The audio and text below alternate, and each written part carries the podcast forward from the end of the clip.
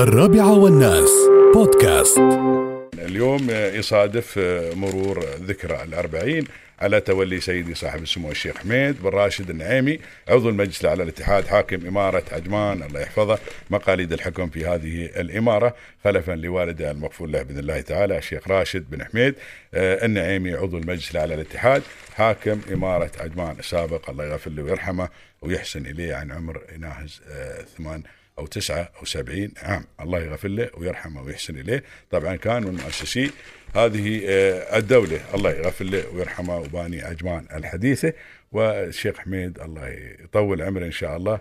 يعني آه، كان ينوب عن الشيخ راشد بن حميد أو الشيخ راشد بن حميد. الله يغفر له ويرحمه في ذاك الوقت. يعني أوكل له أنه يحضر أغلب اجتماعات المجلس الأعلى للاتحاد.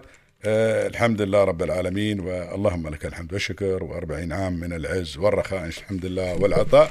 من خلال سيدي صاحب السمو الشيخ حميد بن راشد النعيمي هذا الرجل يعني لو الواحد يقول ما يقول عنه طبعا هو ركيزة من ركائز هذا الوطن.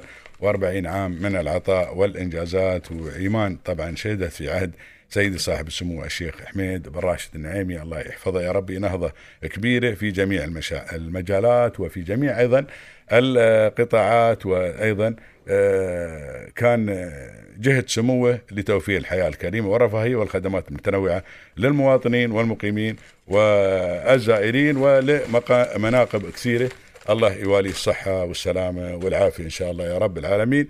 وأبا للجميع وعودنا الحمد لله رب العالمين. في عجمان وفي الإمارات انه والد الله يذكره بالخير ويانا في الأفراح والأتراح.